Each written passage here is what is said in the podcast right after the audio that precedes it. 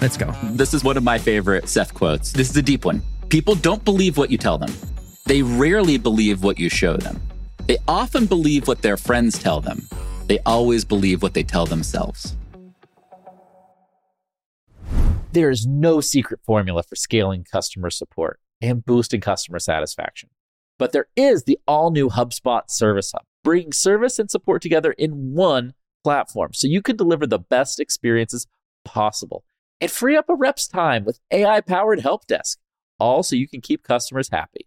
Secrets out. Service Hub is a game changer. Visit HubSpot.com slash service to learn more.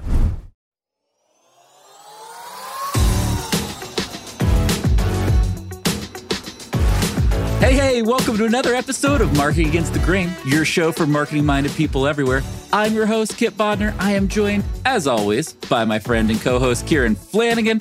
And do we have a show for you today? We are talking about a new segment today on Marketing Against the Grain. We're calling it Timeless Advice. So we're taking the best marketing advice throughout history, and we are going to frame it up for you of why that is still relevant and why it will always be relevant. And every time we're going to talk about advice from one specific person. Today, we're talking timeless advice from Seth Godin the godfather of marketing, one of the true pioneers of marketing. I've got some nuggets of wisdom, Kieran. I know you do. Are you ready for this or what? I'm ready for this. Actually, I was thinking when you were introducing the Timeless Advice series, we should do one just on ads from the 1920s. Have you ever oh, seen any yes. of the old, old school ads with the Gillette with the baby holding the razor? And it's like so yeah, things that you could just never do today. But at the same time, they're brilliant, right? They're incredible. They were highly differentiated, and there are principles you can still take from those ads that work today, right? You couldn't do the exact same crazy ads. You can do the creative, but actually the psychology behind them is still the exact same. So the next one of this list, let's definitely do ads from the 1920s. The 1920s. We'll put on like little hats. We'll drink whiskey. You're going to have a top hat on? I've actually, you know my Bitmoji. you do have a top hat in your Bitmoji. I've always wondered why is that? Why do you have a top hat in your Bitmoji? yeah, it's just elegant, Kieran. It's like Kieran just like with a whiskey telling people what the latest data reports are. It's like, I used to always use Bitmoji to describe data when I was presenting to like exec yes. meetings in HubSpot and it really caught on. You basically give everybody a free presentation tip right now. Always use Bitmojis. Your chart is going down the wrong way, but if you put a little Bitmoji, people are like, ah, like things are totally screwed, but like there's a cool little Bitmoji there. That's hilarious. All right, Kieran, so let's go into some advice from Seth. I think you and I kind of go back to his advice very frequently. You know, we, will go back and we'll WhatsApp about it. Start us all off with your favorite piece of advice from Seth Godin. Okay. So there's a couple I think are that really relevant to me right now. And so one of the ones I like is be simple, not dumb. Because you and I talk oh, about this a lot. That is so and good. you can mix the two things up, right? There's really famous lyrics in Jay-Z's song where he's like, I have to dumb down my lyrics to bring in the dollars. But he's basically saying, like, you all can't understand me. I'm too smart for you. My rap lyrics, the metaphors I use, far too smart. So I'll dumb it down to get some dollars. But actually, there's a real difference between being simple and dumb. And simple is a skill you need to learn. And I'll give you a little example that I was describing to someone recently this week. So when you're in a company there's like three layers, I think, of narrative that you need to excel at. So the first layer is like the team narrative. And so team narrative is when you're a small company, you probably remember this from the days when you originally joined HubSpot. It's really like everyone speaks the same language because you're all in one giant team. People yes. understand the way the business work. People understand the nomenclature. People understand the metrics. So you can kind of talk in your special little team lingo, right? And everyone kind of understands it. And then you grow up and you become maybe a 500 person company, an 800 person company. And actually, you elevate to like, you have the team lingo, which is really for your team, but now you're working much more cross functionally. And so you need a new narrative to be able to describe your work in a way where people who are still very technical can understand the narrative that you were trying to tell. Like every presentation, every data, it's always the story that matters. And so then you get up to the exact level, right? You're a large company, you're presenting to an ex exec, data doesn't matter, the story matters. And most execs do not know the in-depth workings of what you do. So you have to describe it in a very like simplistic way. And so you go from team to cross team to execs, you have to get better at better at distilling down your work into a very simple story. And that takes a real skill. That takes like real hard work.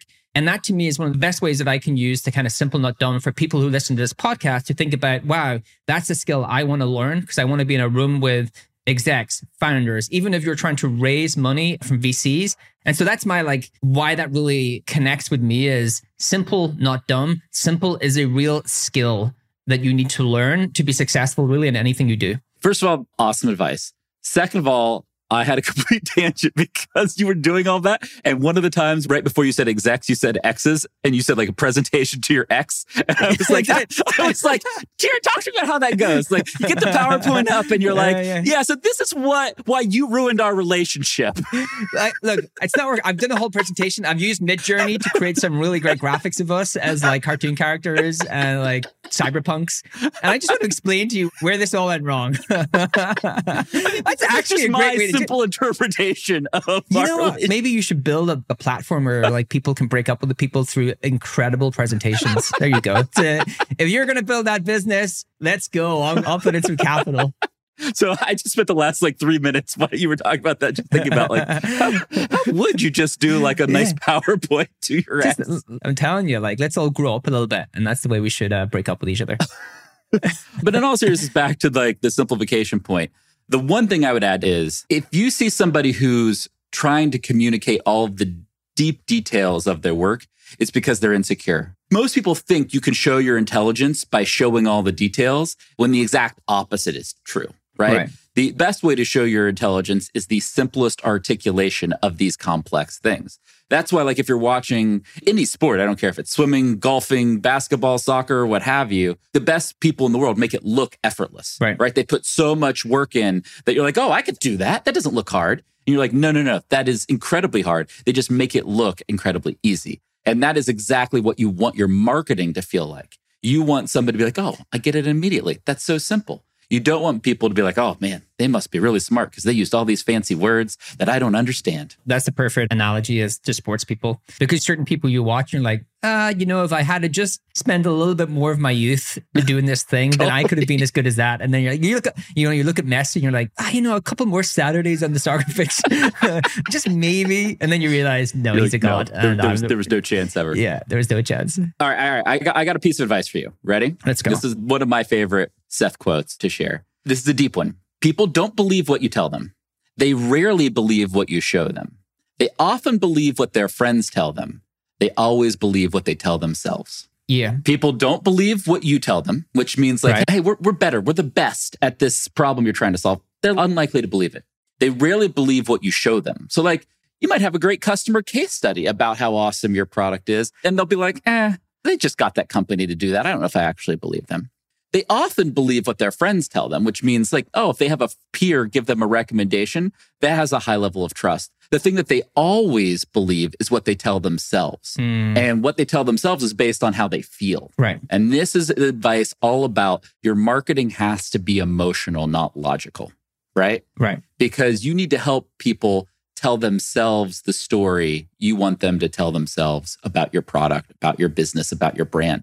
And to me, this is the best articulation of marketing, which is like showing is better than telling. Peer recommendations and word of mouth is way better than showing. And the best thing you can do is combine those things, but with a real emotional story to get people to believe that they want to be a part of your company, be a part of your brand, right? And that the emotional side of marketing is incredibly important. And on a lot of the shows recently, we've talked a lot about AI, technology, how things are changing. One of the through lines that Kieran, I know you and I both believe, is that emotion and telling great stories is going to become way more important in the next era of marketing than it has ever been before. And it's always been incredibly important. But this change of the technology landscape and the commoditization of things like education and everything with AI is going to mean that emotion is going to be at the forefront of great marketing. Right. And I think the kind of emotion that you and I agree on is non convoluted emotions. So let me describe what I mean by that. There's another Please. lesson from Seth. This isn't one of mine, but actually it's a good way to kind of riff on this is he had a really great line. Authenticity is overrated. Yes. Right. There's a tendency, especially among writers and brands to act the way that they think that they have to act, right? Yes. As a tactic. And basically that they are trying to present a version of themselves in the way that they think that audience wants them to act and behave. And one of the things that Seth kind of teaches is you need to be useful, right? You need to have a clearer point of view. Your stories need to connect to the reader, not just to make them feel good about themselves. I think that's a good point to debate because a lot of marketing is how do you make that person feel good about themselves? Because how do you help them to see them be a better version of themselves if they use your product. And I think what Seth is arguing is be honest. There's a difference between being honest and authentic. And brands, for the most part, try to be a version of themselves that they think the reader or the consumer wants them to be. And I think he's arguing that actually, instead of trying to do the kind of authentic thing, actually try to be helpful. Like actually have a real point of view, actually do something useful. But the last line is kind of interesting, which is not just make you feel good about yourself. I got another Seth quote that kind of, I think, answers that for you. You ready for this one? People don't want what you make. They want the way it will make them feel. Right. And there aren't that many feelings to choose from. You don't have to make people feel good, but there's not that many emotions, right? Yeah, like yeah. that's the that's the point. That's it's like, point, yeah, you don't always have to do the thing to make people feel good. You can make them feel Right. happy, you can make them feel sad, you can make them feel angry. There's a lot of ways to drive people to action, but there's also a very finite list of those emotions, right? And so that's what I would say. It's like marketers sometimes over focus on a positive emotion without actual focusing on really understanding what would make that customer happy. Right. Right. Like if you want to make somebody happy, that's great. But like truly what is going to make them happy? And it normally is not what you're doing in your marketing and how you're packaging your product and, and all of those things. Yeah. Another piece of advice that I think is awesome that I want to share with you, Kieran, which is a very simple one. If failure is not an option, then neither is success. And this is something that marketers get wrong every day. I'm going to say it again. If failure is not an option, then neither is success, which means if you don't take risk, you're not really going to get a reward, right? And marketers all the time are trying to do the safe, predictable thing. And you know what the safe, predictable things leads to? Very small, crappy results Iteration. every time. Like you, you and I know the best results we've ever come up with in, in our time working together has always been when we took real risk. Like, hey, we don't know if this is going to work. This could be a complete failure. We could waste all this time and money. We do not know, but we know if it does work, it's going to have huge upside for us. If you do not have a marketing strategy that is predicated with at least some parts of it that involve real risk taking, then you're never actually going to achieve, you know, step function results and really change the path of your business. I'll add to that. I do think that there is another kind of thread to pull there, which is you need to earn the right to take risks. And Yes. So let me give you an example. If you are going into a, a new year and you're like, there's three things I can do, and they are all brand new things, they are all somewhat risky things. They are all things that you have no historical context to tell you whether like there's a meaningful chance of this thing working. Then you're adding a ton of risk to the overall business because you've undertaken things that potentially none of them will work, right? Mhm. And so I do think that there's a way to look at this like a portfolio manager, which is you need to have some of your like investment in not sure things, but things that you have a high degree of confidence in that can help drive impact for the business. Yeah. And then you need to have a certain portion of that investment in those riskier bets. And that kind of delineation or that Mhm. split between safe-ish, like your bonds and your equities, changes as the company grows, right? If you're a seed stage company, your series A stage company, everything is kind of in the risk bucket because it's all brand new. And as you actually mature, hopefully there's some things you've figured out, but you always want to be layering on some sort of bets that are much more risky things that you haven't done before. And I think where companies stagnate is when they are just doing the same things over and over again and just trying to like get the iteration, squeeze a little bit out of those things. Well, I agree with that, but I, I want to ask you a follow up question that you are uniquely suited to answer on the topic of risk. There are a lot of people who hear this and they're like, I, I can't take risk, man. My boss isn't going to be okay with it. I'm new in this job. Our company's having trouble. You're new in a job. You are a brand new CMO. How are you thinking about taking risk?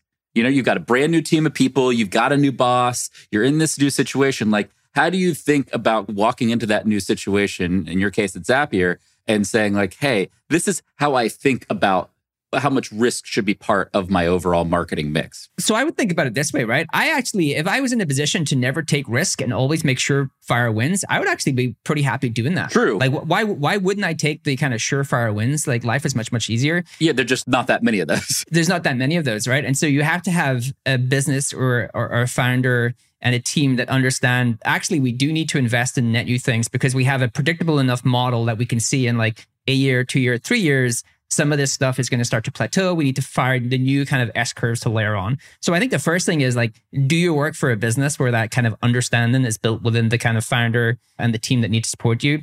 So in Zapier, that is true, right? Zapier are a company that Mhm. understand that they continually, if they want to be the company they want to be, have to find new ways of finding growth. And so then it just comes down to that balance. And the reason I use that balance example is because that's what I think about right now is like, I don't want to put everything into like the risk bucket. I need to figure out like what is the right delineation between the kind of, oh, we can squeeze some more stuff out of this, better execution, better alignment, better resources, whatever it may be. But actually, we need to have like one or two new things working. And so that's why I'm thinking about it. Do I know what those things are? No, Kipp, because I like go through onboarding and try to remember those times. It, it is like, well, I don't know anything. It's kind of cool, but also like I don't know anything. So All right. Well, we we well, in a couple months, we're going to check in back with you on, on all this stuff. We just wanted to get a, a fresh marketing leader's perspective on taking risks. All right. Before we go to our last couple listens from Seth, I want to remind everybody that Kieran and I, we are here. We're working every week to pump out some great, great free content for you. The way you could show us your appreciation is hit that subscribe button on the YouTube. Especially do it today because Kieran is wearing a very controversial sweater. The last time Kieran wore this sweater, no, it was a different one. No, I thought this was the one that somebody said. I almost stopped watching the video. Yeah, that was a, because it was of another Kieran's version sweater. of this. You know what I do? I get I get one version and then I just get every single like version of that jumper. So hit subscribe and drop in the comments what you think of Kieran's sweater today, and make sure it's one. acceptable. My acupuncturist said this was an awesome jumper. I don't know if acupuncturists are also like the peak style experts, but whatever. Oh, yeah, are. but but seriously, your like kind of donation back to us would be subscribing. If you watch more than one episode, we would love for you to subscribe. Thank you, thank you, thank you.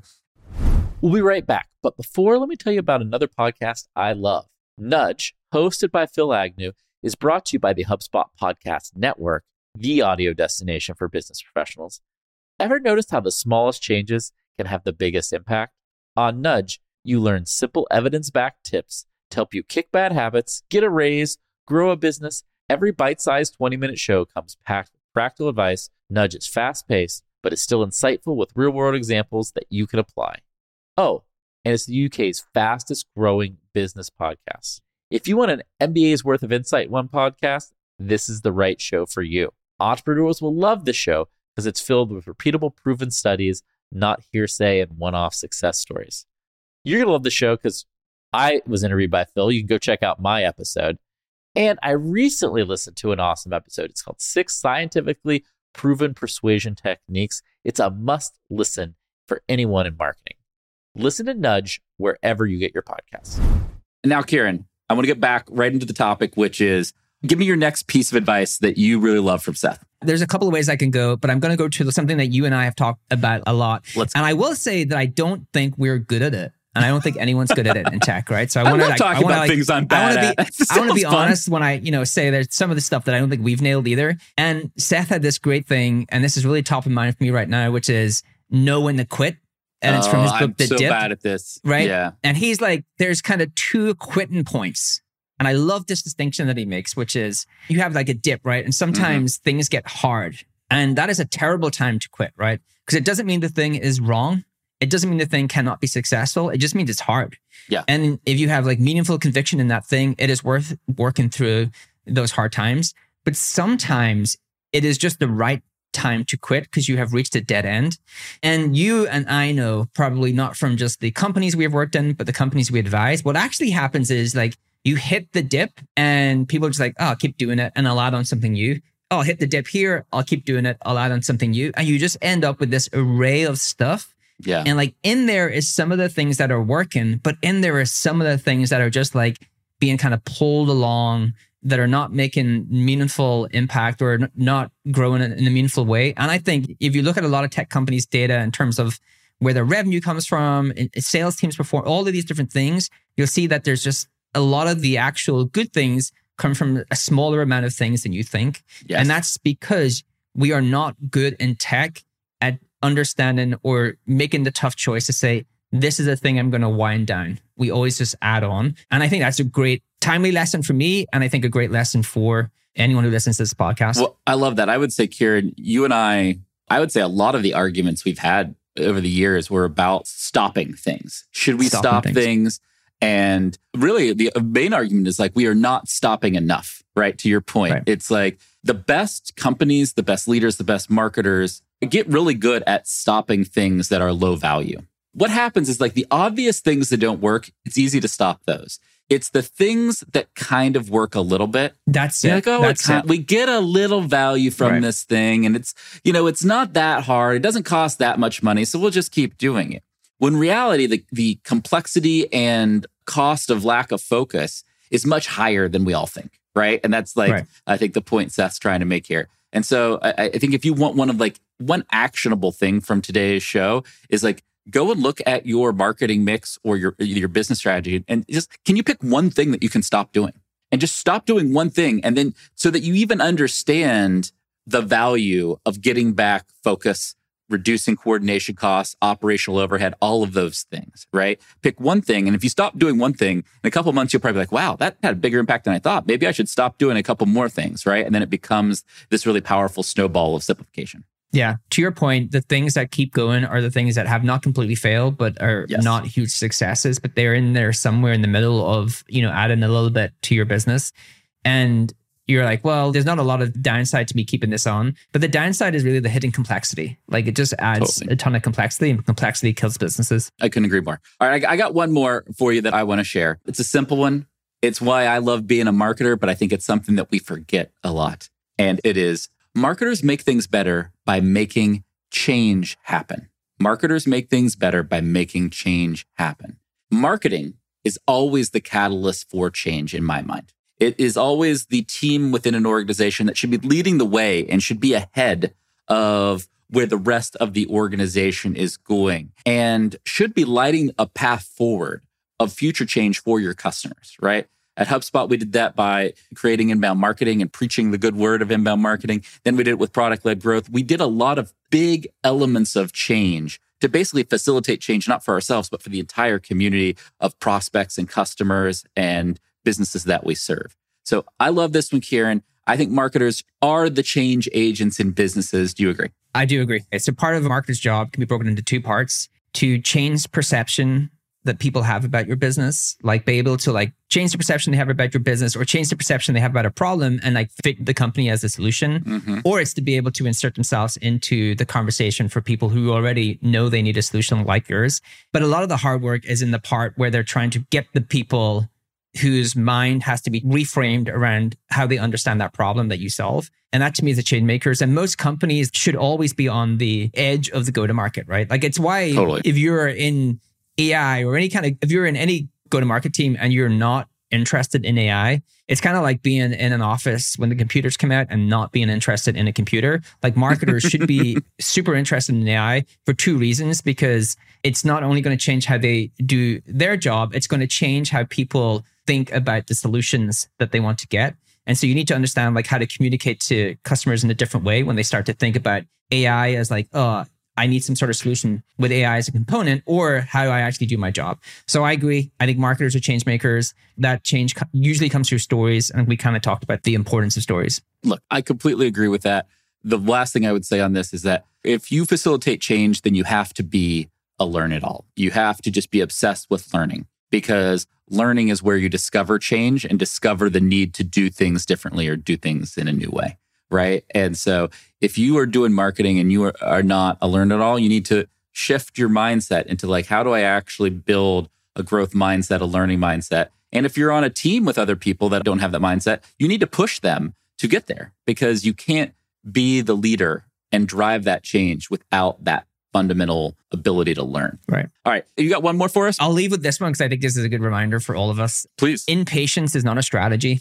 Innovation is essential, but innovation isn't lazy. It takes insight and patience and experience to bring a new solution to an old problem. Impatience is not a strategy. I think that's a good reminder for all of us who try to like speed run and front run everything. Yeah. Like there is a ton of value in being thoughtful and having time to think. I used to say this to my team, the team that I manage, or I always try to say this to people is like having thinking time in your calendar is a good thing. It is not Yes. like, oh my God, like I have extra additional time here. I need to fill it with like busy work.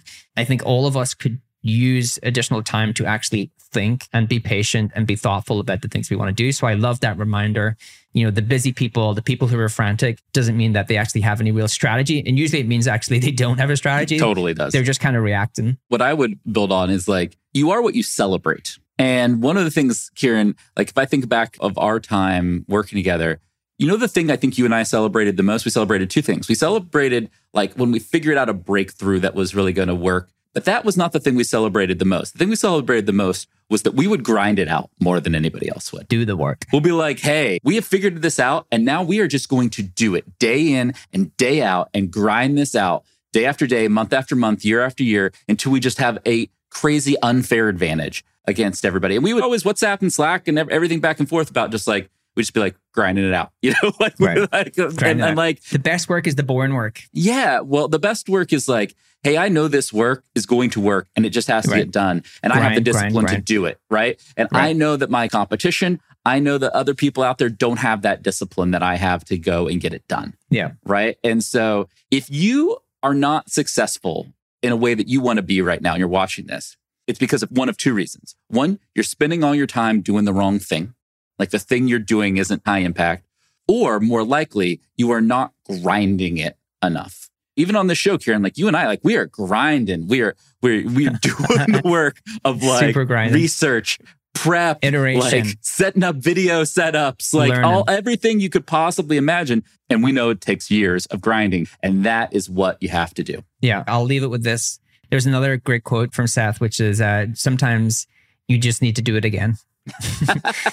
But that's so brilliant. But that is so Yeah. brilliant. What is the number one thing you hear from people in teams? We tried that already. Right. Right? We tried that already. Yeah. Oh, it doesn't we work. tried that already. I am so sick of hearing we've tried that already. It happens all the time. It's like you have this preconceived bias of like, we tried this once. And it's like, I kind of want to be like, do you think that that one time we did this thing, that we did it absolutely perfectly, that we had the best people in the whole world on it, that we completely understood the problem? The probability of that for anybody is like zero. Right. you know, like it's just not true. So trying it again and being open that something that didn't work 6, 12, 18, 24 months ago could work today is a superpower when it comes to marketing. Yeah. Well, talent changes and technology changes. And so things you tried in the past doesn't mean they're not going to work in the future because I come back to like some of the real early like HubSpot marketing tactics. And one of them was HubSpot TV. yeah, And totally. It was so ahead of its time. and it was way ahead of its time, right? It was a YouTube show. Like imagine you were like sitting there and going, okay, we've tried YouTube. we tried YouTube once. So, you know, yeah, HubSpot TV, you know, it like- didn't work. So we're just never going to Yeah. do YouTube again. We'd be idiots. what happens is people change or your audience change in terms of their consumption habits. Yes. You change in terms of the talent you get into can do things. Technology changes. And I always think that you can say that this is not worth doing right now, like for a period of time until something changes. Either we don't have the right talent, Yes. either we'll wait until a, there's a technology breakthrough or wait through like there's a change in behavior in consumers. But everything can potentially work again in the future if something else changes. I love that. I couldn't agree more. It's the right note to go out on. Drop a comment here on the YouTube if you like this show. If you like this format, this timeless classics, we're testing out a new format of show today. If you like it, drop us a comment. If there's things you want to see done differently, let us know. And we'll be back with you real soon on Marketing Against the Grain.